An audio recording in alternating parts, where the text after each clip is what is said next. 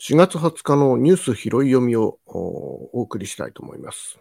この配信は平日午前10時ぐらいまでのニュースのヘッドラインをピックアップしてコメントを付け加えるという内容でお送りしています。ニュースを介して社会に関心を持ち、つながりを感じることは孤立感を解消させるという意味で、精神衛生上にも良い効果をもたらすものと考えています。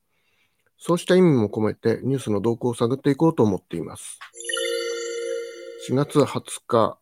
水曜日のニュース拾い読み。まず、継続してウォッチングしています。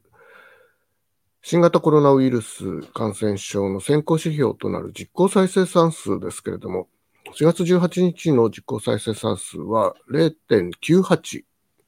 若干下がり気味が続いているという状況ですね。えー、入退院の動向を数字で見ていると、えー、っとですね、新規陽性者数がガクッと下がっていますね。えー、前日比で2万4千人、ずっとこのところ4万人以上が続いていたのですけれども、これが下がってきていて、退院療養解除の方が4万5千人ぐらい、まあ差が1万3千人程度出ているということで、えー、回復に向かっていられる方が増えているという状況で、非常に、あのー、少し希望が持てる数字になっているかなと思います。ニュース拾い読みヘッドラインを拾っていきたいと思います。ウクライナ侵攻に関するニュース、ロシア攻撃大幅強化、新たな段階というニュースですね。ロシア国防省は19日、ウクライナ東部はルハンシク州ほか1260カ所をミサイルなどで攻撃したと発表しました。攻撃の対象は18日の発表から大幅に増えて強化されました。ロシアのラブロフ外相は19日、ウクライナでの軍事作戦が新たな段階に入ったと述べて、ドンバス地域を解放するまで作戦は続けられると強調しています。ロシア国防省はマリウポリの製鉄所に立てこもって抵抗を続けているウクライナ部隊に改めて投降を呼びかけたということです。ウクライナのゼレンスキー大統領は徹底抗戦を表明しています。停戦交渉の進展への期待というのが、まあ、この状況では遠のいているということになるかなと思います。次のヘッドラインニュースは、ウクライナ侵攻に関する話題ですが、政府支援、防護マスク、ドローンを提供というニュースですね。岸防衛大臣は昨日19日、政府がウクライナからの要請を受けて、新たに化学兵器に対応する防護マスクのや防護服のほか、ドローンを提供する方針を固めたと明らかにしました。岸防衛大臣は防護マスクと防護服について、防護装備移転三原則で輸出ルールが定められている防衛装備品に当たるとしています。まあ、もう一つドローンに関しては防衛省関係者によりますと、このドローンは情報収集用であって、市販品と同じ程度の性能のものであり、防衛装備品には当たらないとしているということで、まあ、これ防衛装備移転三原則、まあ、昔の武器輸出三原則ですね。禁止三原則の、このルールには当たらないとしています。準備が整い次第民間の航空機でウクライナ周辺国に輸送する予定であるということなんですけれども、えー、まあこれ、他の指摘があるのは、ドローンがですね、え中国製があのシェアを占めているということで、内部のえー、機器に関して情報が抜け、抜かれるんではないかという心配があるということなんですが、国産が1%にも満たないような状況で、国産にできるのかどうか、その辺は、えー、公開されていないようなんですけれども、中国から買ったドローンをウクライナに送って、まあ、ソ連に対抗する目的で、えー、ソ連ではなかったですね、ロシアに対抗する目的でこれを供与するということが大丈夫なのかというところも 指摘されているんですが、どうなるのかということを追って見ていきたいなと思います。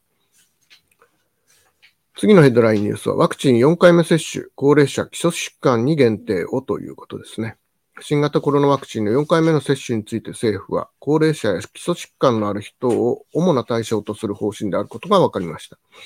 幅広い年齢層を対象に進めてきたワクチン接種のあり方が大きく変わる可能性があるとのことです。接種の対象を絞る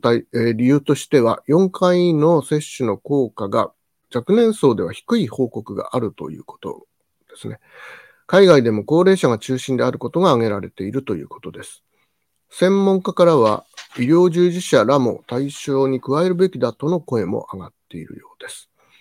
厚生労働省は27日にワクチン分科会を開き、専門家の意見を聞いた上で結論をまとめるとのことです。